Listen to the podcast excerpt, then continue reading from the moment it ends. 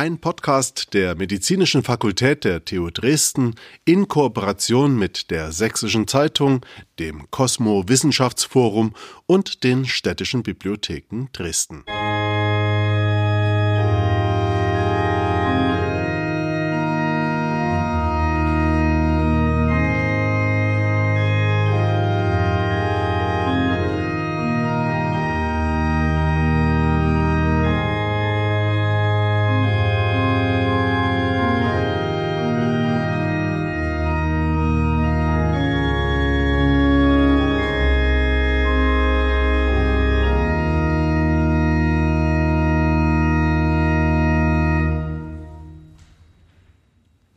Damit ein herzliches Willkommen zur fünften Folge von You Ask, We Explain. Berührungsängste in der Medizin.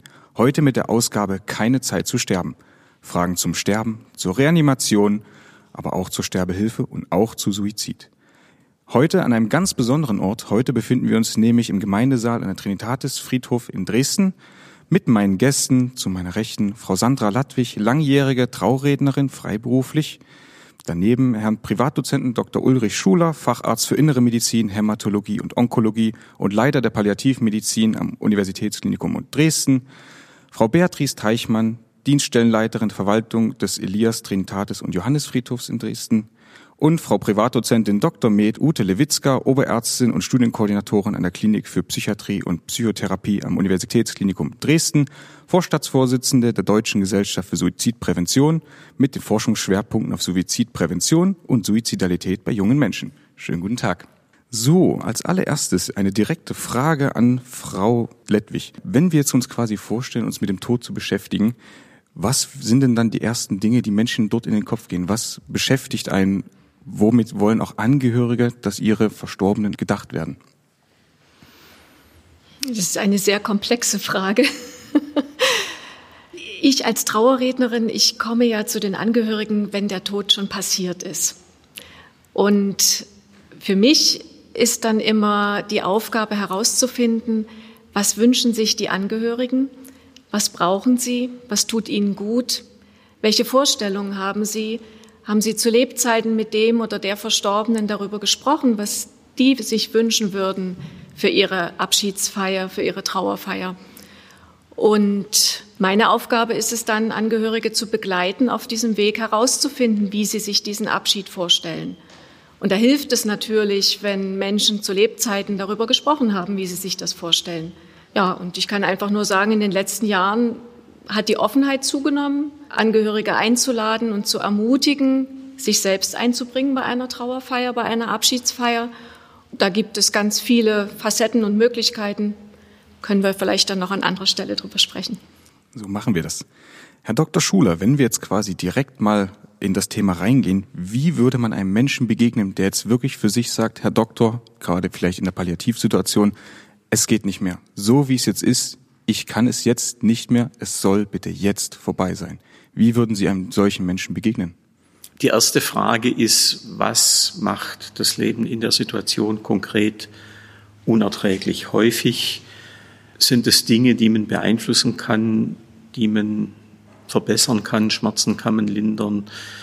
Man muss zugeben, vieles ist auch schwer zugänglich. Also wenn jemand viele Kilo an Gewicht verloren hat wegen einer Krebserkrankung, geschwächt, kachektisch ist, da kann auch der beste Palliativmediziner nicht Grundsätzliches dran ändern. Dann geht es aber häufig darum, im Gespräch auch zu klären, dass sowas eigentlich auch was völlig Normales ist. Und es geht darum, dafür zu sensibilisieren, dass solche Einstellungen zumindest bei vielen Patienten zumindest über einen Teil der Zeit natürlich auch schwankend sind. Jemand kann morgens wild entschlossen sagen, er will jetzt irgendwas, dass er sterben kann und nicht mehr wach sein muss und das alles ertragen. Und dann kommt nachmittags ein Enkel zu besuchen und dann ist wieder alles anders. Also man muss die Wechselhaftigkeit dieser Äußerungen schon auch wahrnehmen. Es soll ja heute auch um Suizidassistenz und ähnliche Fragen gehen. Es gibt schon auch Patienten, bei denen das ein sehr bleibender und sehr konstanter Wunsch ist und da wird es schwierig. Frau Dr. Lewitzka, Sie sind ja als Vorstandsvorsitzende der Deutschen Gesellschaft für Suizidprävention quasi die Expertin an diesem Thema. Was sind denn eigentlich so Gedanken, und Herr Dr. Schuler hat es ja auch schon angesprochen, die Zerwürfnisse, die in einem Patienten vorgehen können, wenn es wirklich um das Thema geht, soll ich oder soll ich nicht? Wichtig ist dabei zwei verschiedene Gruppen von Menschen zu sehen. Ich als Psychiaterin habe ja vorwiegend mit Menschen zu tun, die an einer psychischen Erkrankung leiden und deshalb nicht mehr leben wollen, die den Suizid als möglichen Ausweg sehen nicht, weil sie unbedingt immer absolut sterben wollen, sondern weil sie so nicht mehr weiterleben können und keinen anderen Ausweg sehen. Und dann gibt es die Gruppe von Menschen, die Herr Schuler beispielsweise behandelt, nämlich Menschen am Lebensende mit einer unheilbaren Erkrankung, die eine begrenzte Lebenszeit haben und die vielleicht auch vorwiegend ein körperliches Leiden haben. Und auch hier, ich würde das genauso bestätigen, ist dieses Dahinterschauen, was steht dahinter, was kann man ändern, um ein in meinem Fall bei den psychiatrischen Patienten ein Weiterleben zu ermöglichen, das ist die wichtigste Aufgabe, auch in der Suizidprävention. Nun arbeiten Sie auch sehr viel mit jungen Menschen. Wie wichtig ist dort eigentlich eine frühe Sensibilisierung generell für das Thema des Todes und Sterbens durchzuführen? Ich finde sehr, sehr wichtig, weil der Tod und das Sterben ja so ein Stück aus der Gesellschaft rausgedrängt wurde in den letzten Jahrzehnten. Ich muss korrigieren, dass ich nicht selber mit jungen Menschen arbeite. Ich engagiere mich für die Suizidprävention bei jungen Menschen, aber ich bin keine Kinderpsychiaterin. Und ich glaube persönlich, dass wir erreichen können, wenn wir junge Menschen stärken, nicht nur psychisch gesund zu bleiben, sondern auch zu erkennen, wenn es einem Mitschüler nicht gut geht, sich trauen, das anzusprechen, lernen, wie sie es ansprechen können und auch erfahren, wo sie Hilfe bekommen, dass wir hier tatsächlich Suizidprävention machen können, die sogenannte Mental Health, also die mentale Gesundheit stärken können und darüber auch Suizidprävention betreiben. Insofern denke ich, dass das ein wichtiger Schritt ist, im Übrigen auch, um irgendwann mal dazu zu kommen, psychische Erkrankung zu entstigmatisieren. Denn das ist das größte Problem, dass wir, wir reden natürlich ganz viel darüber, wir reden auch über den Suizid. Jeden Tag in den Medien werden Sie das lesen. Die Frage ist, wie wir darüber reden. Und da ist immer noch sehr viel Stigmatisierung dabei. Wenn man jetzt wirklich über Tod redet, dann hat man ja öfters mal, gerade wenn man ja an junge Leute denkt, dieses Stigma im Kopf, als junger Mensch vielleicht sogar, das interessiert mich ja noch gar nicht. Das wird mich in 50, 60 Jahren, 70, wenn es gut kommt, erst interessieren. Die Frage ist, ändert sich das wirklich grundlegend, die Haltung von Menschen im älteren Zustand auch mit dem Tod umzugehen? Vielleicht an Frau Teichmann die Frage, wenn Sie jetzt quasi in Ihrer Gemeinde dort mit zunehmend auch älteren Personen zu tun haben, wie ändert sich eigentlich dort der Umgang mit dem Tod und dem Sterben, gerade in dieser Phase? Also ich merke, dass ich mache selber Führungen für Kinder und Jugendliche, die einen ganz anderen Umgang haben. Und ich auch Eltern oder Großeltern immer dazu animiere, die Kinder zu Trauerfeiern mitzubringen weil Kinder viel leichter damit umgehen und viel offener darüber reden können. Und diese Barrieren bauen sich dann erst viel später auf, dass man Angst hat, dass man das Thema verdrängt. Wir sterben ja auch nicht mehr zu Hause, dass wir dann auch völlig schockiert sind. Wie gehe ich zu Hause damit um? Warum muss ein Bestatter 24 Stunden am Tag erreichbar sein? Ich habe eigentlich genug Zeit, mich auch von Verstorbenen zu verabschieden. Und das ist so für uns die Motivation zu sagen, wir müssen oder wir wollen schon mit jungen Menschen drüber reden, den Friedhof bekannt machen, was passiert auf einem Friedhof, damit ich genau diese Berührungsängste eben nicht erst aufbaue, die sich dann im hohen Alter aufbauen. Wenn wir jetzt quasi wieder zurückgehen, von den, wir haben über Junge gesprochen, jetzt auch über Alte, Herr Dr. Schuler, wie ist denn das genau? Dieser, gibt es dort einen konkreten Unterschied wirklich in der palliativen Situation, wenn quasi die Menschen schon wissen, dass es eventuell darauf zugehen wird, Gibt es da große Unterschiede in der Art und Weise, wie man das Ganze akzeptiert? Also mein subjektiver Eindruck ist, dass der Unterschied gar nicht so groß ist, wie man denkt. Also es gibt äh, junge Menschen, die da einen sehr rationalen Zugang zu der eigenen Endlichkeit haben und es gibt 85-Jährige, die auch nach dem dritten Krebs noch nicht drüber nachgedacht haben, dass das vielleicht irgendwann einmal keine Heilung mehr dafür gibt. Statistiken dazu kenne ich nicht, wobei das natürlich auch schwer zu zu quantifizieren wäre. Wie will man das erfassen? Man muss sich eins klar machen, dass natürlich unsere Einstellung zur Sterblichkeit schon bei Gesunden, erst recht bei Kranken, ja auch nicht fest in Stein gemeißelt ist. Also ich habe jetzt beruflich viel mit sterbenden Menschen zu tun. Ich denke da auch gelegentlich dran, dass mein Leben endlich ist, aber das ist jetzt nicht sozusagen bestimmend für meinen Tagesablauf, dass ich da permanent dran denke. Und das deutet natürlich an, das ist bei anderen sicherlich ähnlich, dass sowas im Grunde genommen gar nicht quantifizierbar ist irgendwie. Also man kann da nur Bauchgefühle vermitteln.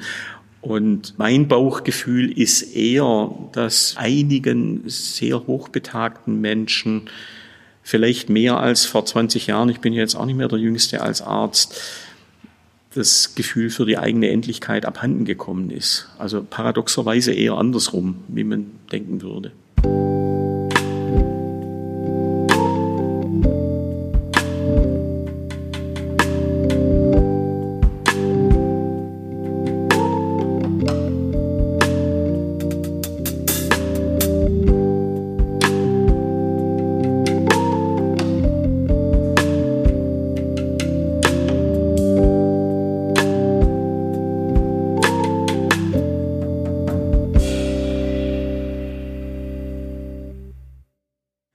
Möchte ich Ihnen eine fortführende Frage stellen, und zwar, wenn wir jetzt über den Prozess des Sterbens erstmal weggehen, können wir ja vorher erstmal fragen, wer entscheidet. In dem Sinne, wie ist der Wille des Patienten zu begründen und wie kann er vor allem in diesen Prozess mit einfließen? Vielleicht mit Herrn Dr. Schuler zuerst angefangen. Als Ärzte bzw. Ärztinnen sind wir dem moralischen Kompass des Hippokratischen Eides verpflichtet und dahingehend angehalten, für das Leben zu arbeiten. Nun gibt es aber auch Dokumente wie eine Patientenverfügung, die wiederum den Willen des Patienten in den Vordergrund stellen könnten. Können diese beiden Schriftstücke ineinander konkurrieren oder sich ergänzen? Welche Probleme können dort auftreten? Ja, also ich könnte jetzt ganz salopp antworten und sagen, okay, Patientenverfügung, das ist im deutschen bürgerlichen Gesetzbuch geregelt, der hippokratische Eid kommt da nicht drin vor. Vielleicht ein kleiner Exkurs für viele Leute, die über den hippokratischen Eid reden, wäre ganz sinnvoll, wenn sie den mal lesen würden. Da stehen nämlich ganz eigenartige Sachen drin. Also da werden zum Beispiel die Chirurgen nicht den Ärzten zugerechnet. Und da stehen auch ganz eigenartige Regelungen drin. Also wenn ich in ein fremdes Haus komme, werde ich die Frauen, die dort sind, nicht missbrauchen und die Sklaven auch nicht. Sklaverei wird aber nicht in Frage gestellt. Also das soll das nicht völlig lächerlich machen, aber das ist ein Dokument, das ist mehr als 2000 Jahre alt. Das ist historisch irgendwie entstanden aus sozialen Konflikten dieser Zeit hat viele Probleme, die uns heute umtreiben, noch nicht mal erkannt. Wie gesagt, Sklaverei wird erwähnt, aber nicht in Frage gestellt. Ist das für mich ein moralischer Maßstab? Nö. Also dann schon eher ein Genfer Ärztegelöbnis oder ähnliche Strukturen. Und äh, da ist natürlich klar, dass die autonome Entscheidung des Patienten etwas ganz Wichtiges ist. Schwierig ist, und da sind wir dann wieder eher bei den psychiatrischen Problemen, was mache ich mit Patienten, deren autonome Entscheidungsfähigkeit aufgrund von psychischen Erkrankungen eingeschränkt ist, zum Beispiel? Es ist vollkommen klar, Behandlung ist außer in absoluten Notfällen zunächst einmal ein Angebot, über das informiert wird, wo man versucht, so gut es eben geht, die Zusammenhänge zu vermitteln, was jemand, der entscheiden soll, darüber wissen muss. Das ist vielleicht in dem Detail, wie sich Russen das vorstellen, gar nicht möglich. Das muss man auch mal nebenbei sagen. Also wenn ich wirklich jeden über jede Nebenwirkung, die denkbar ist, mit den 15 Pillen, die er einnimmt, informieren würde, da würde ich kaum mehr als einen Patienten pro Tag betreuen können. Also da ist auch viel Eigeninitiative gefordert. Jemand sollte mal einen Beipackzettel durchlesen und eine Frage stellen, ist das für mich relevant zum Beispiel? Also ich denke, das ist auch in gewisser Weise eine Bringschuld des Patienten, dass er sich ein bisschen dafür interessiert. Wir versuchen natürlich eine vernünftige Aufklärung zu machen. Dann ist entscheidende Voraussetzung für jede Behandlung eine Einwilligung des Patienten. Das kennen Sie von jeder Endoskopie, von jeder Operation, dass Ihnen da vorher Informationsmaterial zur Verfügung gestellt wird. Wenn das abgelehnt wird, dann wird man unter Umständen nachhaken müssen, je nachdem, wie bedeutsam diese Entscheidung ist. Also ich sage jetzt mal, wenn ich einem mit 55 Jahren eine Vorsorgekoloskopie vorschlage, weil er ein ganz geringes Risiko hat, vielleicht einen Darmkrebs zu kriegen, und er lehnt es ab, dann ist es okay. Wenn ein 19-Jähriger mit einem Frühstadium von einem Hodgkin-Lymphom, gemeinhin sagt man Lymphdrüsenkrebs oder sowas hat, wo der unbehandelt sicherlich sterben wird und mit Behandlung eine extrem hohe Heilungschance hat, da würde ich nicht einfach sagen, naja, wenn der sagt, Chemo will ich nicht, da würde ich dann schon nachhaken und fragen, können wir da nochmal drüber reden und haben Sie die Konsequenzen durchdacht und wer in Ihrem Umfeld wäre denn vielleicht der richtige Partner, um den mit in diese Entscheidungsfindung einzubeziehen? Also die Entscheidungsfindung ist ein komplizierter Prozess, je nachdem, worum es geht. Die Autonomie des Patienten ist bei einem entscheidungsfähigen Menschen ganz klar gewährleistet, außer im absoluten Notfall, wo man in der Regel voraussetzen wird, dass jemand ganz gern gerettet werden würde, was ja auch plausibel ist. Also Sie können jetzt, wenn, wenn einer mit dem Auto am Bauen hängt und das hinten anfängt zu brennen, den nicht durch die Scheibe fragen, würden Sie jetzt gern gerettet werden oder so. Also da muss man einfach auch realistisch bleiben, was in Notfällen möglich ist da, wie gesagt, ist Aufklärung, Einwilligung zunächst mal nachrangig, aber man müsste dann zumindest hinterher sicherstellen, dass die Leute informiert werden, was mit ihnen geschehen ist und warum das geschehen ist. Das wären so die Grundzüge. Entscheidungen am Lebensende sind natürlich in dem Punkt relativ einfach, wenn es um ein Sterben geht, was einfach dadurch initiiert wird, dass irgendetwas nicht mehr behandelt wird. Das sind dann auch sehr unterschiedliche Spielarten, sehr unterschiedliche Verläufe. Das ist etwas anderes, ob ich eine Dialyse einstelle, das ist etwas anderes, ob ich eine Beatmung einstelle, das ist etwas anderes, ob ich sage, naja, in Zukunft werden wir keine antibiotische Therapie mehr durchführen. Das sind die zeitlichen Abläufe, die Belastungen durch Symptome, die sich da möglicherweise daraus ergeben, sind völlig unterschiedliche. Und da würde ich sagen, ist außerhalb der Palliativmedizin, greift die Medizin vielleicht mal ein bisschen zu kurz.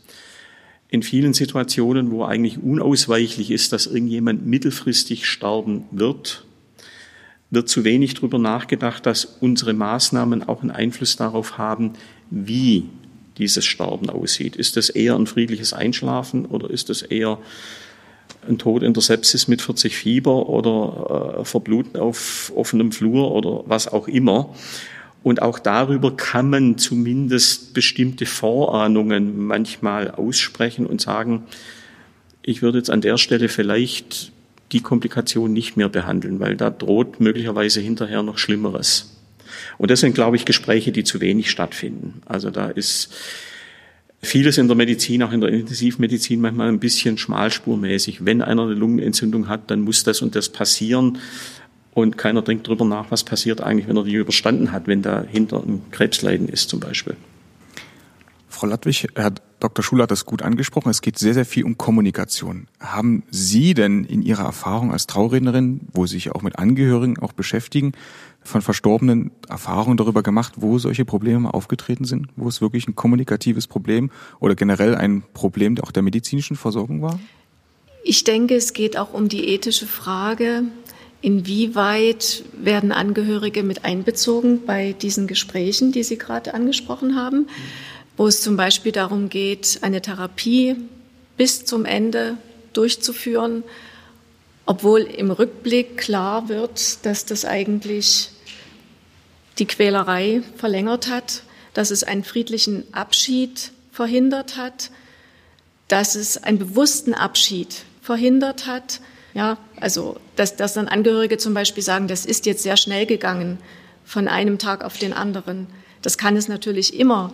Ich bekomme oft mitgeteilt, dass eine gewisse Ehrlichkeit, die Konfrontation mit dem Sterben, dass das jetzt passieren wird, dass das nicht immer passiert. Und dass Angehörige dann sagen, hätte ich das gewusst, dann hätte ich das und das und das vielleicht noch klären können. Dann wäre das vielleicht noch zur Sprache gekommen. Dann hätte ich mich anders verabschieden können. Und da würde ich mir eine andere Offenheit wünschen und auch, dass sich Ärzte, ich sage das jetzt ganz pauschal, dem aussetzen, was dann auf Seiten der Angehörigen und auf Seiten des Sterbenden passiert. Das muss man aushalten können. Das ist das, was ich gespiegelt bekomme von Angehörigen, dass da oftmals nicht der Mut da ist oder die Weitsicht oder das Feingefühl, auch das Feingefühl. Also Angehörige fühlen sich oft alleingelassen mit dem, was ihnen da mitgeteilt wird. Also das ist das, was ich gespiegelt bekomme, ist nur ein Teil der Realität sicherlich, aber wir haben mich ja gerade darauf angesprochen. Also ich, ich kann das voll bestätigen, vielleicht sogar noch mal ein bisschen ergänzen. Wenn schwierige Entscheidungen anstehen, sage ich den Leuten, also wenn die prinzipiell verstanden haben, dass sie in einer Situation sind, wo das Leben zu Ende geht. Das ist sozusagen die Voraussetzung. Sage ich denen oft, reden Sie doch mal mit irgendwelchen Bekannten, die vor zwei, drei Jahren jemand in der Familie hatten, der gestorben ist, den sie verloren haben durch eine Krebserkrankung. Was ist deren Standarderinnerung an die Situation davor? Ich sage mal, in zwei von drei Fällen werden die sagen, am Schluss hat er sich nur noch gequält. Das ist so ein Standardsatz, den man da hört. Und dann sage ich ihnen, okay, wir sind jetzt in einer Situation, wo wir Entscheidungen fällen, ob sie das in zwei, drei Jahren auch sagen werden.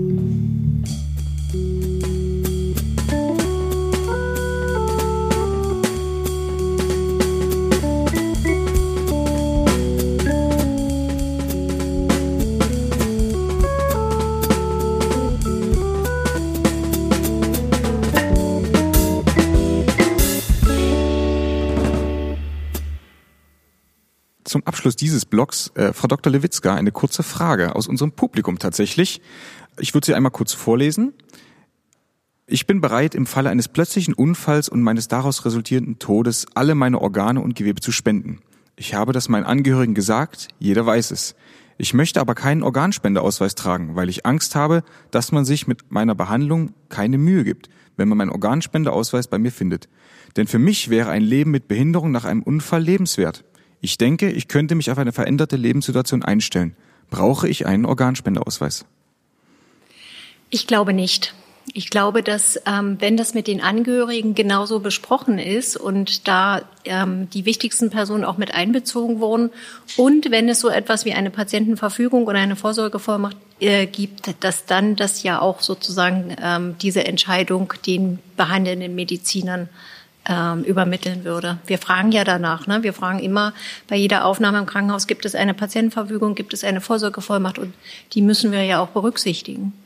Wobei ich ergänzen möchte, dass ich die Sorge für komplett unbegründet halte, weil also kein Tod als Hirntod wird so exakt und gründlich und formal genau dokumentiert wie der Tod von einem Organspender.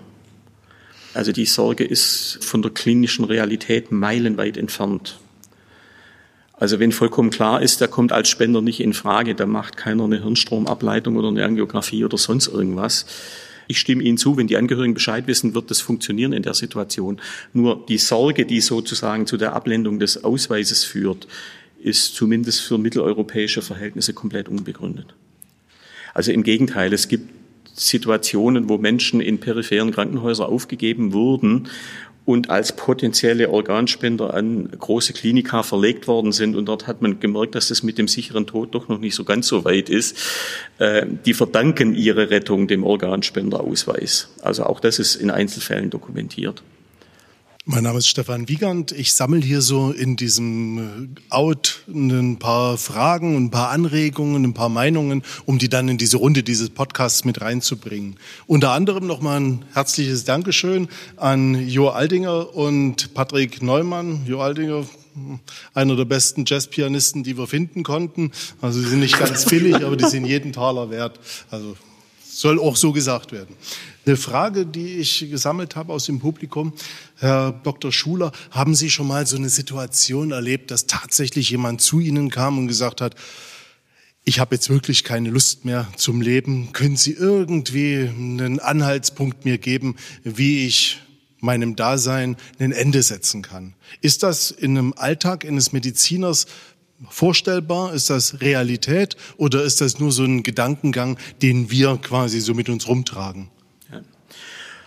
Also das ist schon eine Realität, wobei in dem Eingangsstatement wurde ja schon deutlich, dass der Gedanke häufig ähm, auch nicht so stabil ist, wie derjenige glaubt, der ihn vorträgt.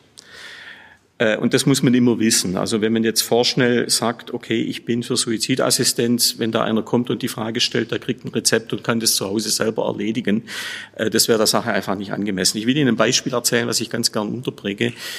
Kurz nachdem wir unsere Palliativstation eröffnet haben, vor ungefähr 15 Jahren, kam ein Mann mittleren Alters, mit einem fortgeschrittenen Krebs der Speiseröhre, hat gesagt, ich will jetzt nicht mehr und sagen Sie mal, wie ich meine Pillen nehmen muss.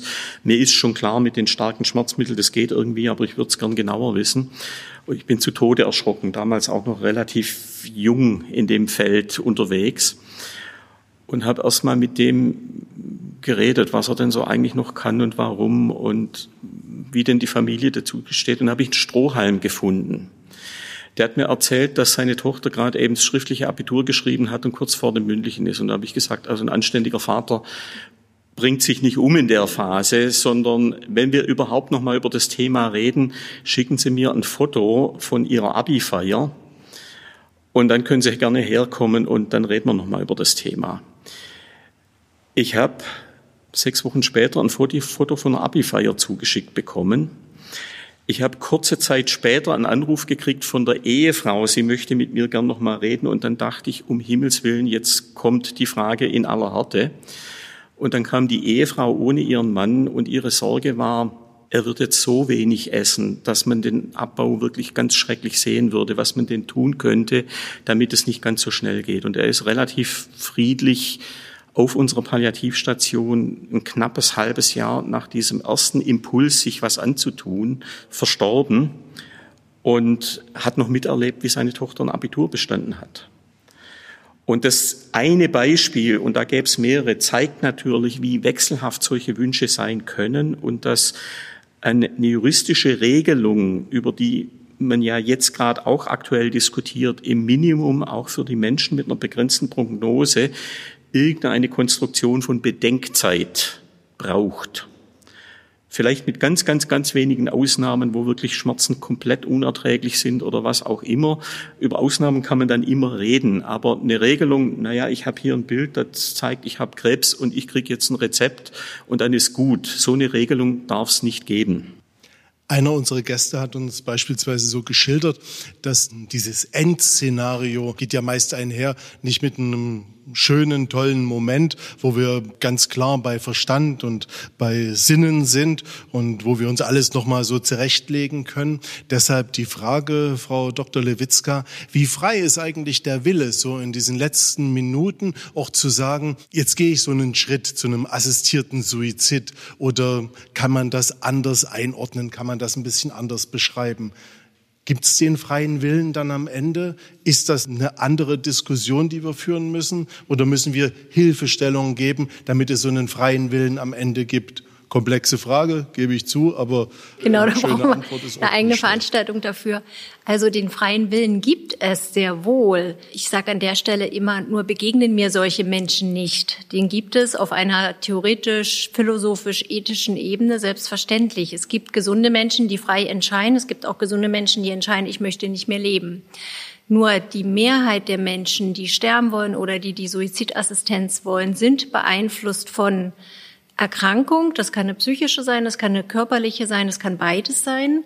Und zumindest würde ich da immer ein Fragezeichen dahinter machen, wie frei entscheidet der Mensch. Damit sage ich auf der anderen Seite nicht, dass ein Mensch mit einer psychischen Erkrankung nicht frei entscheiden kann. Tagtäglich äh, müssen und werden Menschen frei entscheiden, ob sie einem Eingriff zustimmen, ob sie eine Operation durchführen lassen, etc.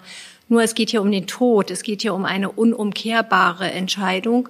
Und ich wünsche mir für die Menschen, dass man sich Zeit nimmt, genau das genau zu hinterfragen. Und glaube, da sind wir immer einer Meinung, die Angehörigen mit einzubeziehen in diesen Prozess. Denn wir hatten vorhin schon das große Wort Autonomie. Und Autonomie entsteht ja nur in der Beziehung zu anderen Menschen. Deshalb der freie Wille, ja, den gibt es. Das war die Frage. Nur in meinem Berufsalltag begegnen mir keine Menschen, wo es darum geht. Eine weitere Frage, die ich eingesammelt habe, geht so in die Richtung, na, wir alle denken ja, dass das Leben irgendwie weitergeht, auch wenn wir an einem Ende kommen. Frau Ladwig, ist es so, dass in Ihrer Arbeit mit Trauernden häufig so diese Idee nochmal zutage tritt, na, wie wird das jetzt weitergehen? Wird der Angehörige, wird die Ehefrau, wird der Partner irgendwie, naja, so eine Form eines ewigen Lebens finden? Oder ist das auch so eine Sache, die in Hollywood-Filmen eine Rolle spielt, aber so in, im Alltag mit der Trauerbegleitung gar nicht so thematisiert wird? Ich äh, habe für mich das Bild gefunden, dass ein Verstorbener ein unsichtbarer Begleiter sein kann, der, der mich in meinem Leben, was ich danach ohne diesen Menschen bestreiten muss, mit dem, was er mir gegeben hat, was er hinterlassen hat, was ich in mir trage an Prägungen, an Einflüssen, an schönen Erinnerungen, mit all dem ist ja dieser Mensch weiter bei mir. Ja, und da gibt es sicherlich ganz viele Bilder, die man dafür finden kann. Aber letztendlich ermutige ich dann Angehörige für sich herauszufinden, was wollen sie denn mitnehmen? Was wollen sie denn bewahren von dem, was ihr Verstorbener für sie gewesen ist? Und was müssen sie loslassen? Wovon müssen sie sich trennen? Was können sie nicht mitnehmen? Ja, also, und da, da gibt es ja, wie soll ich sagen, da gibt es Dinge, an die man sich mit Wärme erinnert und es gibt Dinge, die wehtun. Und beides anzuschauen, das gehört auch zu diesem Abschiedsprozess, zu diesem Weg, der dann vor einem liegt. So, waren wir zu lang? Sind die nächsten zehn Minuten angebrochen? Die Band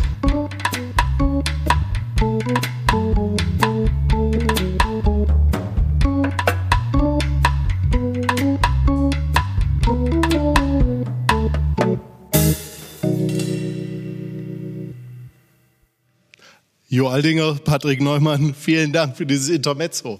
Eine Frage noch. Frau Teichmann, wenn Sie täglich mit Tod zu tun haben, war so eine Frage. Also für alle, die mal mit Angehörigen so zu tun hatten, die von uns gegangen sind, das ist schon immer eine ziemliche Herausforderung und beschäftigt einen meist länger als ein Jahr, länger als zwei Jahre. Wenn man täglich als Friedhofkoordinatorin, hm, es umgibt einen eigentlich immer so der Tod. Wie kommt man damit klar? Wie geht man damit im Alltag um? Kann man das hinter sich lassen? Oder ist das vielleicht auch so ein kleiner Energiequell, dass man sagt, man lebt etwas bewusster. Ich will Ihnen da nichts in den Mund legen. Die Frage ist nur einfach, wie geht man damit um, dass man immer so mit dem Tod leben muss? Also es gibt äh, Gespräche mit Angehörigen, wenn man jetzt über den Friedhof läuft und Grabvergabe macht, die einen schon länger beschäftigen. Es, man, also wir erleben ja Angehörige immer in dieser ersten Schocksituation, wo man ganz unterschiedlich, manche reden ganz viel, manche reden ganz wenig.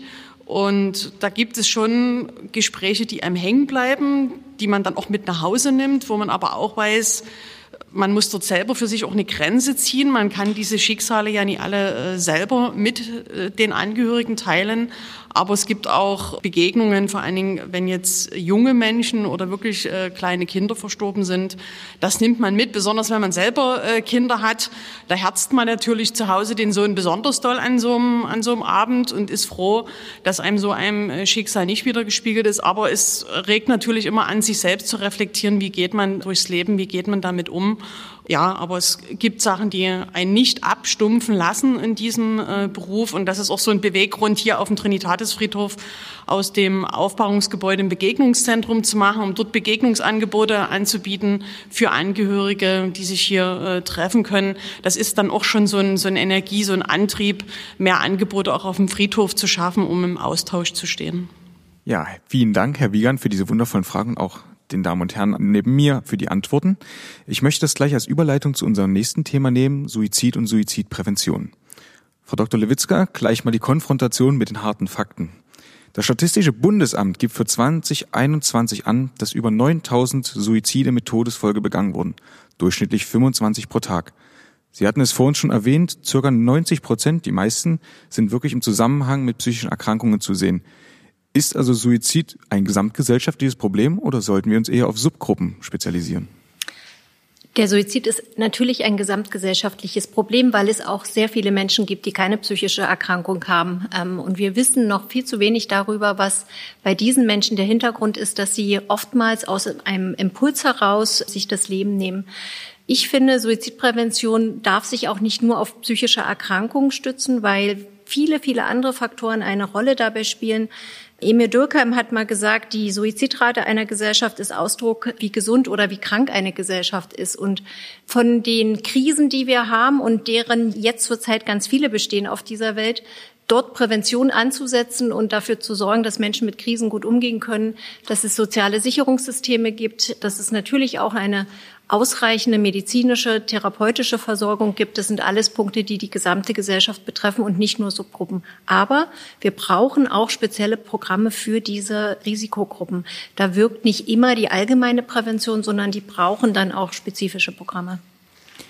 Aus der Statistik heraus gibt sich ebenfalls eine Gruppe noch ab und das sind circa 75 Prozent der sich suizidierenden Männer, äh, Männer und auch 59 Jahre im Durchschnitt. Was macht diese Gruppe eigentlich so unglaublich gefährdet?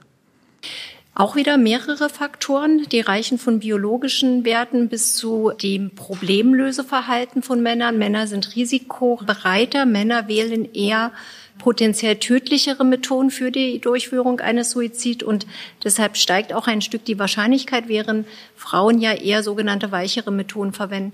Ich glaube aber auch, dass die Männer, die jetzt in dem Alter sind, beziehungsweise älter sind, auch zu den Generationen gehören, die sehr schlecht gelernt haben, psychische Probleme zu benennen, zu erkennen und sich auch Hilfe zu holen. Und meine Hoffnung ist, dass eben auch hier wieder, wenn wir die jungen Generationen stärken, dass es genauso in Ordnung ist, eine Depression zu haben oder eine Angststörung zu haben. Und dafür gibt es Hilfe, wenn wir das vermitteln, das mal in den späteren Jahren dann zum Tragen kommt. Herr Dr. Schule, wir haben schon viel über Patienten in der Palliativsituation geredet, auch was dort der Suizid angeht. Was können Sie eigentlich an dieser Stelle Angehörigen aus Ihrer Erfahrung eventuell mitgeben, wenn Sie genau diesen Patienten haben, der zu Ihnen kommt und genau sagt, Herr Doktor, ich kann nicht mehr, so geht's nicht. Was können Sie diesen Menschen mitgeben? Im konkreten Fall ist das natürlich sehr situationsspezifisch. Vielleicht mal ganz allgemein nochmal zu Suizid und onkologischer Erkrankung nochmal ein Fakt, was mir auch sehr wichtig ist. Wir denken sehr schnell immer an die weit fortgeschrittene Krebserkrankung, die viele Symptome macht, wo jemand sich von seinem Leiden erlösen will. Es gibt zwei weitere Gruppen von Suizidpatienten, in der Onkologie, die man auch so ein bisschen auf dem Schirm haben muss. Das eine ist Suizide, die geschehen unter dem unmittelbaren Schock der Diagnose. Also, dass Menschen gar nicht die Zeit haben, sich damit auseinanderzusetzen, was kann ich denn da tun? Wie erfolgreich ist jetzt vielleicht eine Operation oder eine Chemotherapie, die dann vielleicht auch Kurzschlusshandlungen sind? Das sind weit weniger natürlich wie die, die den Wunsch äußern, jetzt als Ausdruck von einem Leiden an der fortgeschrittenen und lang ertragenen Erkrankung. Und es gibt eine zweite kleine Gruppe, die auch extrem wichtig ist, wo das manchmal ganz paradox erscheint. Das sind Menschen, die ihre Krebserkrankung eigentlich überstanden haben und die verzweifeln, weil sie nicht mehr so sind wie vorher, die verzweifeln, weil vielleicht ein Partner davon gelaufen ist, die verzweifeln, weil eine berufliche Karriere zu Bruch gegangen ist oder eine Selbstständigkeit nicht mehr durchführbar ist als dann Rentner und die sozusagen aus dieser Verzweiflung raus bei einer eigentlich geheilten Erkrankung sich suizidieren. Und das sind natürlich Dinge, die man vielleicht gar nicht so im Blick hat, dass es da noch andere Risikogruppen gibt als die mit der weit fortgeschrittenen symptomatischen Erkrankung. Angehörigen generell würde ich raten, nicht zu direktiv und nicht zu plump auf Äußerungen von Leiden zu reagieren. Also was meine ich mit plump? Wir haben häufig Angehörige, die auch einem so freundlich auf die Schulter klopfen und sagen, du schaffst es schon und alles wird gut. So, ich sage immer Fußballtrainersprüche, motivieren für den weiteren Kampf und so weiter. Jemand, der in sich spürt, dass das eigentlich anders um ihn steht, der kann mit sowas eigentlich nichts anfangen. Und das kann nur zu einer Entfremdung zu den Angehörigen führen die Situation nicht schönreden. Wir haben vorher darüber geredet, wie Angehörige das retrospektiv empfinden, die Phase vor dem Versterben. Wir erleben Angehörige oft auch als treibende Kraft für Therapieschritte, die uns schon gar nicht mehr sinnvoll erscheinen. Und das hat in umgedrehter Weise damit zu tun, was Sie auch angesprochen haben, naja, wenn ich gewusst hätte, wie es um den steht, dann hätte ich gern das und das noch mit ihm besprochen. Das sind in meiner Warnung nicht selten Angehörige, wo sozusagen noch irgendwas offen ist, wo eine Beziehung problembehaftet ist und wo das jetzt nicht in den Monatsplan passt, dass der Opa vielleicht stirbt und deswegen sagt man, Opa kriegt noch mal eine Chemotherapie äh, ohne wirklich in der Tiefe zu reflektieren, dass da vielleicht auch ein Beziehungsproblem dahinter steckt, dass man jetzt den alten Herrn in Frieden auch einschlafen lassen kann. Also das sind sehr unterschiedliche Probleme, was Angehörige betrifft. Da muss man einfach in die Situation reinhorchen und nicht rein poltern äh, mit ein bisschen Küchenpsychologie, sondern das dauert dann einfach auch ein bisschen, bis man das einschätzen kann. Und der Tod kommt manchmal so überraschend wie die Musik.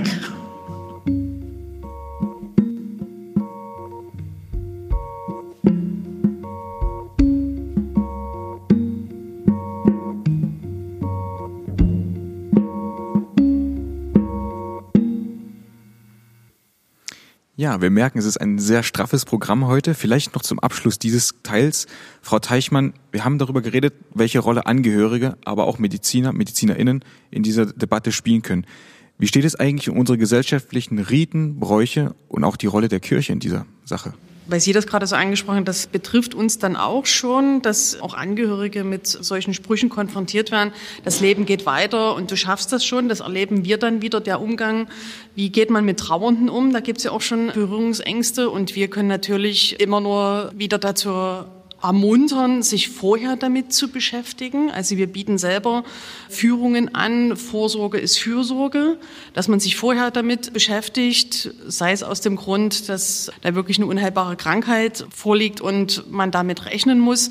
Wir bieten die Möglichkeit an, Pate von Grabstellen zu werden. Auch da beschäftigen sich ja Angehörige ganz intensiv. Ich kümmere mich heute um eine Grabstelle und ich merke auch, wenn Angehörige zu mir kommen und sagen, wir haben Interesse an so einer Grabpatenschaft, dass danach ein Stück weit auch Frieden in diese Familien einziehen, weil alle wissen, das ist unsere Grabstelle, wir kümmern uns zu Lebzeiten und dort werden wir auch alle unseren Frieden finden in dieser Grabstelle. Und diese Riten kann man dann letztendlich, also man kann in die Geschichte gucken, aber man muss es für sich auch ein Stück weit selber entwickeln. Wie gehe ich in der Familie damit um? Deshalb ist es auch so wichtig, mit Kindern und Jugendlichen drüber zu sprechen, denen auch einen Raum dafür zu bieten, weil man spricht mit seinen Eltern nie zum Abendbrotstisch über diese äh, Thematik. Und das bieten wir an, dort diese Ängste abzubauen und sich vorher schon Gedanken machen zu können und Hilfestellung zu leisten, an Führungen dran teilzunehmen, sich darüber zu informieren, was auf dem Friedhof passiert und welche Hilfestellung Hilfestellung wir eben auch geben können. Das merken wir ja auch. Wir sind erster Ansprechpartner, wir sind Seelentröster bei den Wegen, die wir über den Friedhof mit den Angehörigen bestreiten und dort sich immer wieder zu öffnen und zu sagen, wir sind für euch da. Ich wäre auch oft gefragt, na haben Sie die Zeit noch, wo ich sage, genau die Zeit nehme ich mir für Sie, damit Sie eben ganz in Ruhe sich hier eine Grabstelle bei uns aussuchen können.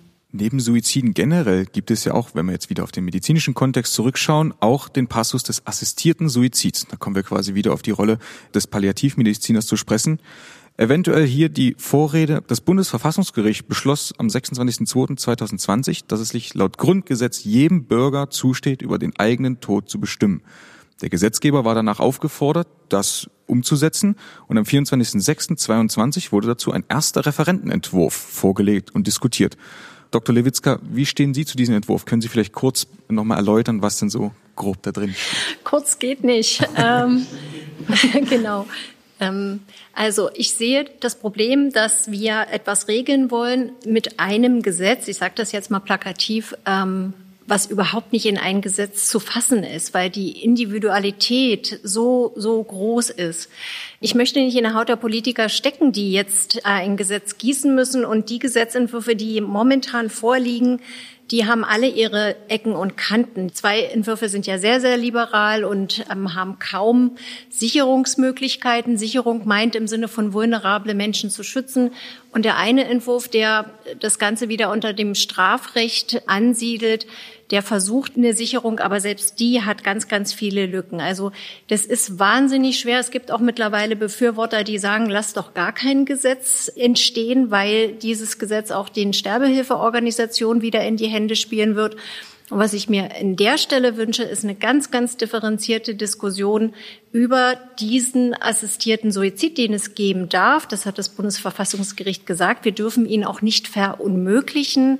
Aber wir sollten Gedanken daran verwenden, was das für Folgen hat. Ähm, auch darüber wird wenig diskutiert und wie wir Menschen schützen, bei denen genau dieser Wunsch, was Herr Schuler gesagt hat, volatil ist, der sehr ambivalent ist und wo ein anderer Weg eigentlich auch der bessere wäre. Was die Betroffenen dann selber auch so sagen würden. Ne? Das ist nicht meine Entscheidung als Ärztin, sondern wir haben ja mit Menschen zu tun, die diese Wünsche haben, die durch Krisen gehen, die vielleicht sogar versuchen, sich das Leben zu nehmen und ganz häufig im Anschluss sagen, wenn Zeit vergangen ist, na gut, dass es nicht geklappt hat, dass ich noch lebe, dass ich noch eine Aufgabe habe. Herr Dr. Schuler, da zieht sich quasi auch wieder so eine Zuschauerfrage mit dran. Wir hatten sie so ein bisschen mit eingeklungen, aber jetzt gerade unter diesem Aspekt des potenziell assistierten Suizids kam die Frage rein, wie weit darf denn ein Arzt bei der Hilfe für den Patienten gehen, wenn dieser keine Chance auf Verbesserung hat, seine Situation mit allen Therapeutika ausgereizt ist, hier wurden Chemotherapie oder auch Stammzelltransplantation genannt, und sich der Patient nur noch nach endgültiger Ruhe sehnt. Wie weit darf ein Arzt gehen, wissend, dass wir uns aktuell in einer gesetzlichen Grauzone befinden? Also es ist auch wieder eine Frage, die leicht gestellt ist, aber nicht leicht zu beantworten ist. Also zum einen beziehen Sie sich auf sozusagen international gültige ethische Grundsätze, beziehen Sie sich auf die deutsche Rechtslage. Da muss man dann schon fast ein Datum dazu sagen, weil die Rechtslage sich ja möglicherweise demnächst wieder ändern wird. Unbestritten ist, was man darf, ist natürlich eine Therapie, die nicht mehr gewünscht ist, eine Therapie, die nicht mehr sinnvoll ist, beenden. Punkt eins. Was man darf, ist Symptome, die unerträglich sind, dahingehend behandeln, dass man in Kauf nimmt, dass die Sinne schwinden, dass man in Kauf nimmt, dass das Leben vielleicht auch schneller zu Ende ist. Also vielleicht auch nochmal ein wichtiger Punkt für die Diskussion. Man hat in den vielen, vielen Talkshows 2015, als das jetzt sozusagen gekippte oder vor zwei Jahren gekippte Gesetz beschlossen wurde, immer sehr stark im Vordergrund gesehen, unerträgliches Leiden unter Schmerzen. Und das ist eigentlich überhaupt nicht die Erfahrung, dass das ein Problem in der Palliativmedizin ist. Wenn jemand nicht mehr leben will und starke Schmerzen hat, dann kriegt er stark wirksame Opioide und er schläft. Und er schläft bis zu der Stunde, wo er verstorben wird. Das ist kein Problem. Suizidwünsche sind viel häufiger bedingt durch andere Symptome, Luftnot oder gerade die Schwäche, die genannte Schwäche, die sehr schwer zu beeinflussen ist. Also äh, Schmerzen kriegen wir weg, Schwäche kriegen wir nicht weg. Und da ist natürlich als Ultima Ratio auch erlaubt, jemand schlafen zu legen, dass er das nicht sozusagen bewusst leidend empfindet, wie er nichts mehr kann, wie die letzte Kraft von ihm geht. Und da muss ich einfach sagen, habe ich Probleme nachzuvollziehen, dass es jetzt auf einer ethischen und damit letztendlich auch auf einer juristischen Diskussion einen entscheidenden Unterschied ausmacht. Also ich sage jetzt mal salopp, wenn ich dem die nächsten sieben Tage jeden Tag 20 Gramm, Milligramm von einem Schlafmittel gebe, dann bin ich gut Palliativmediziner. Wenn ich dem am Montag erlaube, dass er die 140 Milligramm auf einen Schlag runterschluckt, dann habe ich Suizidassistenz begangen. Und eine Woche später ist dieser Mensch genauso tot, die Arzneimittelmenge ist die gleiche, aber meine juristische Stellung ist eine komplett andere. Also wir unterliegen da teilweise bei Menschen, die jetzt wohlgemerkt eine sehr eingeschränkte Prognose haben und die irgendwie auch objektiviert werden muss. Aber da unterliegen wir auch ethisch-juristischen Scheingefechten an ein paar Stellen, die man, glaube ich, auflösen kann, wo einfach auch Argumente mehr oder weniger aus Gewohnheit vorgebracht werden und nicht, weil sie so wahnsinnig stichhaltig sind. Frau Dr. Lewitzka, Sie hatten es auch angesprochen, unter anderem die Gesellschaften für humane Sterben. An der Stelle vielleicht eine etwas kontrovers oder oppositionelle äh, Aussage. Robert Rosbruch, Präsident dieser deutschen Gesellschaft für humane Sterben, hat einmal gesagt, bei uns darf jeder einen Antrag stellen. Wer sind wir denn, dass wir einschätzen können, ob dieser Mensch leben oder sterben darf? Die müssen sich nicht rechtfertigen für uns. Wie würden Sie dem entgegnen? Das ist auch das erklärte Ziel der Sterbehilfeorganisation, es jedem Menschen auf diesem Planeten zu jeder Zeit möglich zu machen, und zwar ohne Angabe von Gründen. Ne? Das kann ich als Ziel haben. Ich kann das als Mediziner halt nicht so stehen lassen für mich, weil ich weiß, dass Menschen in dem Moment, wenn sie oder einige Menschen das ähm, entscheiden, nicht wirklich ähm, frei reagieren, dass sie beeinflusst sind, dass sie von Dritten beeinflusst sind, dass sie Sorgen haben, ihren Angehörigen zur Last zu fallen, dass sie Angst haben zu sterben, dass sie Angst haben, irgendein anderes Laien zu bekommen. Und ich finde, die Aufgabe der Gesellschaft ist doch hier, den Menschen diesen Weg zu ermöglichen, dafür zu sorgen, dass es genug Hospiz- und Palliativeinrichtungen gibt, dass es genügend Pflegekräfte in Altenheimen gibt, dass ein Mensch würdig alt werden kann, Punkt eins, und auch würdig sterben kann. Und dann ist es doch nicht Aufgabe, eine Sterbehilfeorganisation zu unterstützen oder zu sagen, ihr dürft jetzt machen, was ihr wollt. Es darf das geben, die gibt es auch schon. Ich würde mir trotzdem da wünschen, und da sehe ich dann doch wieder die Notwendigkeit irgendwie einer Regelung, äh, dass deren Tun schon auch auf dem Prüfstand steht, was da unter welchen Umständen passiert. Und es gibt eine wunderbare Reportage von einer Journalistin.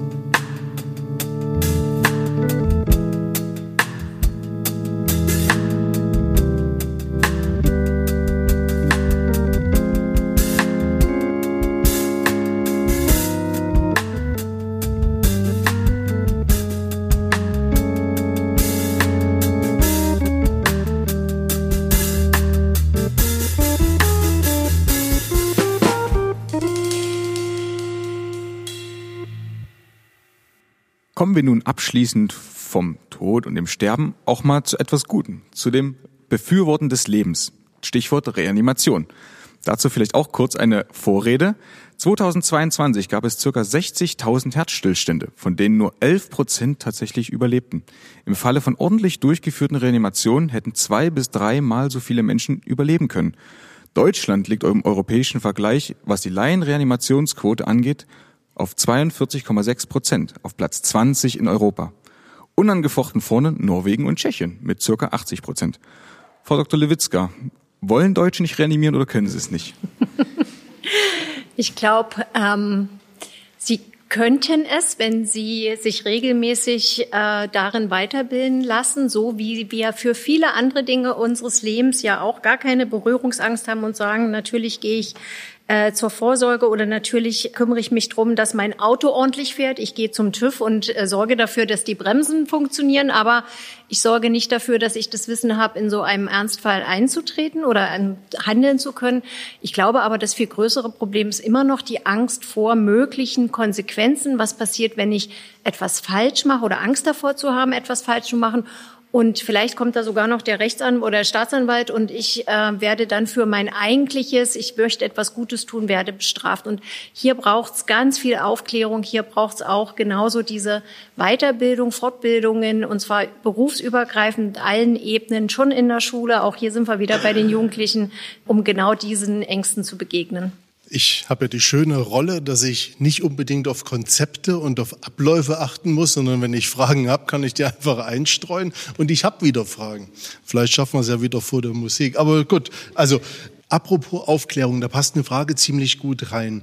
Frau Teichmann, haben Sie festgestellt, dass die Rolle eines Friedhofes sich in den letzten Jahren gewandelt hat? Ist da schon was angekommen von einem Perspektivwechsel, dass wir sagen, wir gehen vielleicht ein bisschen anders mit dem Tod oder mit dem Wunsch nach Leben oder nach dem Ende des Lebens irgendwie ein bisschen anders um? Oder ist es eher so, dass die Leute, die zu Ihnen kommen oder die Sie treffen, so eher konservativ sind in ihren Ansichten im Umgang mit Leben und Tod? Also wir merken, dass es sich ändert. Das merken wir auch in der Entscheidung, wähle ich eine Urnenbeisetzung, wähle ich eine Erdbestattung, möchte ich eine anonyme Beisetzung oder möchte ich doch eine individuelle Grabstelle. Also das merken wir schon, dass sich das äh, ändert, was natürlich auch unseren Einfluss hat auf die äh, Gestaltung unserer Friedhöfe selber und dass sich Angehörige mehr Gedanken machen, wie soll eine Grabstelle aussehen da wir, sag ich mal, solche anonymen Anlagen auf dem kirchlichen Friedhof nicht anbieten, merken wir das jetzt nicht, ob sich das so extrem verzerrt, aber wir merken schon, dass Angehörige mehr nachfragen, individueller zu werden, auch individueller zu werden bei der Gestaltung von der Trauerfeier selber, wo wir auch Möglichkeiten öffnen, aber auch da muss man Ängste ja überwinden, Berührungsängste überwinden. Wie kann ich eine Trauerfeier äh, selber gestalten? Aber es wandelt sich zum Glück wieder, dass es individueller wird und Angehörige mehr Mut haben, dort an diesem äh, letzten Schritt Schritt an diesem letzten Gang mitzuarbeiten. Und das lässt sich interpretieren als eine Tatsache, dass man sich mit Leben und Tod irgendwie anders auseinandersetzt. Genau, dass man sich mehr damit auseinandersetzt. Okay. Wir sind ja übrigens heute in der Trauerhalle auf dem Trinitatis-Friedhof. Vielen, vielen Dank, dass wir Gast sein durften Sehr mit einem doch provokanten Thema an einer Stelle, wo man nicht unbedingt über eine Aufzeichnung von einem Podcast in erster Linie nachdenkt. Aber der Kontakt, der ist so schnell zustande gekommen, war so schön. Vielen Dank an der Stelle dafür. Eine weitere Frage, Suizidprävention, wie sinnvoll ist das? Also mir wurde geschildert, dass na, man kann sehr viel tun, um jemanden von diesem Willen eines Suizid oder was Ähnlichem abzubringen. Aber nichtsdestotrotz ist es halt so, na, wenn der Wille einmal manifestiert ist, kurz umgefragt, ist es sinnvoll, Frau Dr. Lewitzka, eine Suizidprävention zu betreiben? Ja. ich hätte jetzt nicht viel anderes erwartet. Genau, da kann ich, glaube ich, gar nichts anderes sagen. Ich würde das immer versuchen. Ich habe auch selbst bei schweren Verläufen von Menschen mit psychischen Erkrankungen Fälle erlebt, wo nach zehn Jahren dann plötzlich eine Besserung eintrat oder wo ein Wechsel eines Settings, eines anderen Behandlers dann doch noch eine Besserung gezeigt hat. Ich mag das für mich nicht anders sehen, dass ich noch einen Weg suche, der eher in das Leben zurückführt. Gleichwohl weiß ich, dass es den Suizid trotzdem geben wird. Auch den gibt es schon so lange, wie es die Menschen gibt und dass wir auch nicht jeden verhindern kann und vielleicht auch nicht jeden verhindern dürfen. Aber es lohnt sich. Es ist ein Aber es lohnt sich, weil viele von den Menschen, die ich begleitet habe, die einen schweren Suizidversuch beispielsweise überlebt haben, hinterher sagen, es ist gut, dass ich am Leben bin. Es gibt nicht so viele Fälle, aber einige Fälle, die sogar diesen Tag als zweiten Geburtstag feiern. Mir wurde das Leben nochmal gegeben und die haben jetzt einen, einen anderen Sinn, eine andere Aufgabe bekommen. Und wen wir ja nicht vergessen dürfen, sind die Angehörigen und Hinterbliebenen. Was macht ein Suizid in der Folge mit, mit den Angehörigen und Hinterbliebenen?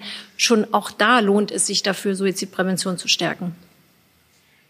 Eine weitere Frage. Wir haben in unserer Ankündigung so provokant die These in den Raum gestellt, tut Sterbehilfe weh? Herr Dr. Schuler, wie groß, hat jemand gefragt, wir machen die Fragen immer anonym, deshalb sage ich die Fragestellenden immer nicht dazu. Wie groß ist eigentlich die Angst vor dem Tod? Und was ist die Angst? Ist es die Angst des Schmerzes, die Angst vor dem Abschied? Ist es die Angst vor dem, was lasse ich zurück? Sie sind natürlich prädestiniert für so eine Frage, weil Sie täglich ob Ihrer Profession damit konfrontiert werden. Was kommt Ihnen da so unter?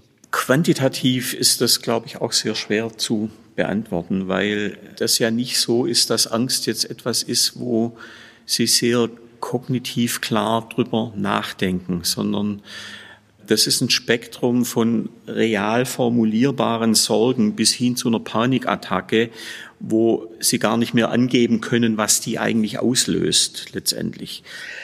Manchmal kann man es erahnen, das reicht von der konkreten Sorge, wird das Sterben sehr qualvoll sein. Da machen wir die Erfahrung, dass die Forschungen der Patienten oft viel schlimmer sind als das, was man real sozusagen als Außenstehender da wahrnimmt. Man muss vielleicht das auch nochmal einschränkend sagen, da haben wir eine unüberwindliche Erkenntnisbarriere. Äh, es kommen sehr wenige zurück, um uns hinterher zu erzählen, wie sich das anfühlt, wenn man sterben muss, wenn Sie die leichte Ironie verstehen.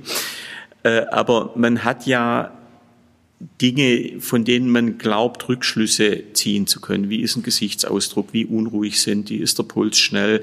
Und so weiter. Und da ist in vielen oder in den meisten Situationen ja Sterben eigentlich ein ganz friedlicher Vorgang. Übrigens auch ein Vorgang, den man vielleicht nicht allzu sehr medikalisieren sollte. Die Friedhofsführung ging vorher los mit den Worten, äh, die Mehrzahl der Menschen auf diesem Erdball ist schon tot. Das haben ganz viele Generationen vor uns geschafft, relativ friedlich, manche auch unfriedlich in Kriegssituationen zu Tode zu kommen ohne dass da jetzt immer ein Doktor, ein Palliativteam und eine spezial ausgebildete Krankenschwester involviert war.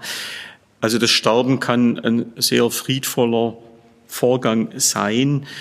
Man sollte das aber auch nicht zum Standard sozusagen irgendwie für sich definieren. Ich muss das jetzt hinkriegen, dass das alles friedvoll abläuft. Sterben ist auch eine Katastrophe. Ich sehe einen bescheidenen Auftrag drin, aus einer großen Katastrophe eine etwas kleinere Katastrophe zu machen. Wäre fast ein schönes Schlusswort, wenn ich nicht noch weitere Fragen hätte. Also eine sei mir vielleicht, also eine sei mir vielleicht noch gestattet. Können vielleicht Frau Dr. Lewitzka und Sie gemeinsam darauf antworten? Die öffentlich geführte Diskussion auf Bundesebene, hat die dazu geführt, dass auch mehr Menschen sich für einen assistierten Suizid, für Sterbehilfe interessieren, sich da Informationen zusammensuchen, dass vielleicht auch Organisationen auf das Tableau treten, die man bis dahin gar nicht auf einen Schirm hatte? Oder ist diese öffentliche Diskussion nicht zu vergleichen mit so einem Werter-Effekt oder sowas ähnlichem? Den Werteeffekt gibt es tatsächlich noch nicht so gut bewiesen für die Berichterstattung über die Suizidassistenz. Wenn wir in den Medien Darstellungen haben, die das sehr romantisieren und so sehr verstehend darstellen, dann steigen die Anfragen bei den Sterbehilfeorganisationen in der Folge. Das sehen wir. Ich glaube, es ist ein mehr darüber reden in der Öffentlichkeit entstanden durch das Urteil des Bundesverfassungsgerichts, aber auch schon 2015, als das Gesetz ja ins Leben gerufen wurde. Es findet leider Gottes aus meiner Sicht immer noch nicht eine differenzierte Diskussion statt, sondern in der Mehrzahl geht es um schwerkörperliche Erkrankungen. Es geht wenig um andere Lebenssituationen, um Lebenskrisen und es wird sehr, sehr selten dargestellt, wie Menschen auf anderem Wege eine Erkrankung meistern, wie sie sterben können, wie sie eine Krise überstehen können und wieder zurückkommen zum Leben. Das findet in der öffentlichen Diskussion trotzdem noch zu wenig statt. Vielleicht ist es ja so ein Thema für den nächsten Podcast. Ich würde das so bestätigen. Natürlich reagieren Menschen auf mediale Berichte. Ich führe jetzt keine Strichliste, wer wie oft welchen Wunsch in welcher äh, Entscheidungstiefe ausspricht. Ich habe seltsamerweise bis heute eher den Eindruck, dass der Herbst 2015 das ein beherrschenderes Thema war.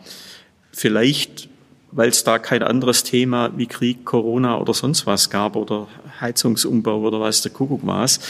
Die hatten nichts anderes um sich mit zu beschäftigen. Heute ist es wieder ein bisschen mehr geworden, aber nicht das Level, was wir 2015 schon mal an Diskussion hatten. Vielleicht nochmal an der Stelle auch den Hinweis, wenn Sie fragen, treibt es die Menschen um? Es sollte in dieser Diskussion, in diesem Podcast auch nicht der Eindruck entstehen, dass das jetzt ein sehr dominantes Problem in der Palliativmedizin wäre, rein quantitativ. Die Mehrzahl der Menschen, auch in der allerletzten Lebensphase, wollen eigentlich leben. Viele, die das Sterben akzeptiert haben, haben trotzdem Widerstände irgendwie innerer Art, sich da jetzt selber was anzutun, sondern die können das einfach akzeptieren, dass das zu Ende geht, so wie das jetzt zu Ende geht. Wir haben ein ganz leichtes Phänomen, glaube ich, über die Jahrzehnte, dass Sterben, so blöd das jetzt klingt, vielleicht auch irgendwo einen Aspekt von Planbarkeit kriegen muss. Sie erleben die eigenartigsten Gespräche auch mit Angehörigen. Ich habe jetzt den Urlaub für Judy geplant. Sind Sie denn sicher, dass das bis dahin vorbei ist und solche Sachen? Gespräche, wo ich zumindest in meiner Wahrnehmung vor 20 Jahren weit weniger geführt habe. Also das Leben ist durchgetaktet und irgendwie muss jetzt auch dieser Sterbeprozess da mit reinpassen. Und so ist es nicht. Also das ist einfach, das ist Natur am Werk und die müssen wir auch ein ganz klein bisschen respektieren. Vielen Dank für die Antworten auf die Fragen unserer Zuhörer bzw. Akteure. Und damit vielleicht noch eine abschließende Frage, die eventuell auch ein bisschen provokant ist. Ist es denn wirklich ein Leben um des Lebens willen? Wenn wir uns jetzt wirklich mal demografisch damit auseinandersetzen, jede fünfte Person in Deutschland ist über 65 Jahre alt. Fünf Millionen insgesamt pflegebedürftig bei 16.000 Pflegeheimen und circa 15.000 ambulanten Pflegediensten. Sollten wir überhaupt länger, gar ewig leben? Wieder die Antwort, haben Sie noch eine Stunde Zeit, wobei Sie dann vielleicht auch noch ein paar andere Fachleute, also das geht ja sehr ins Philosophische und knüpft vielleicht auch an, an den letzten Podcast, wo ja große Euphorie äh, durch klinische Studien die Krankheit zu beseitigen, das Leben zu verlängern. Wir haben die ganz paradoxe Situation, dass all die Maßnahmen, die wir ergreifen, natürlich an dem letztendlichen Schicksal, dass wir alle sterben müssen, nichts ändern wird. Also wenn wir jetzt nicht völlig verschrobener Kryonikern glauben, nachhängt, die sich einfrieren lassen in der Hoffnung, dass sie irgendwann mal wieder aufgetaut werden, ist Sterben sicher und damit ist das Sterben und das Leiden auch eine menschliche Grundkonstante.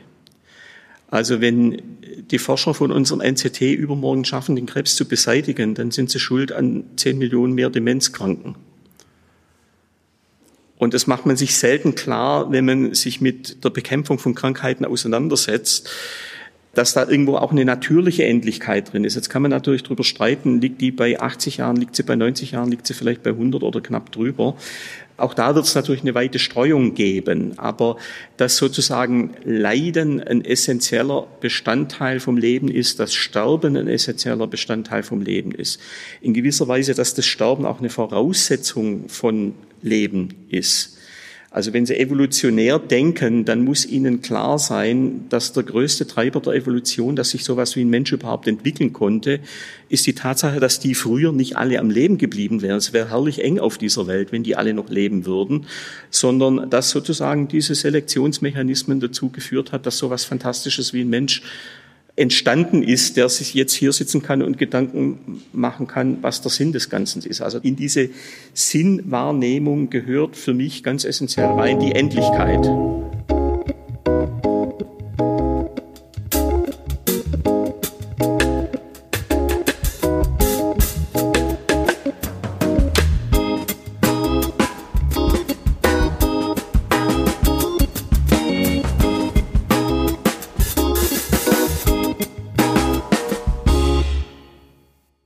Am Ende haben wir also doch unser wundervolles Schlusswort bekommen, muss ich an der Stelle sagen. Ja, vielen Dank an meine Gäste heute für diese Diskussion, auch an das gesamte Team um You Ask, We Explain, natürlich auch unser Auditorium.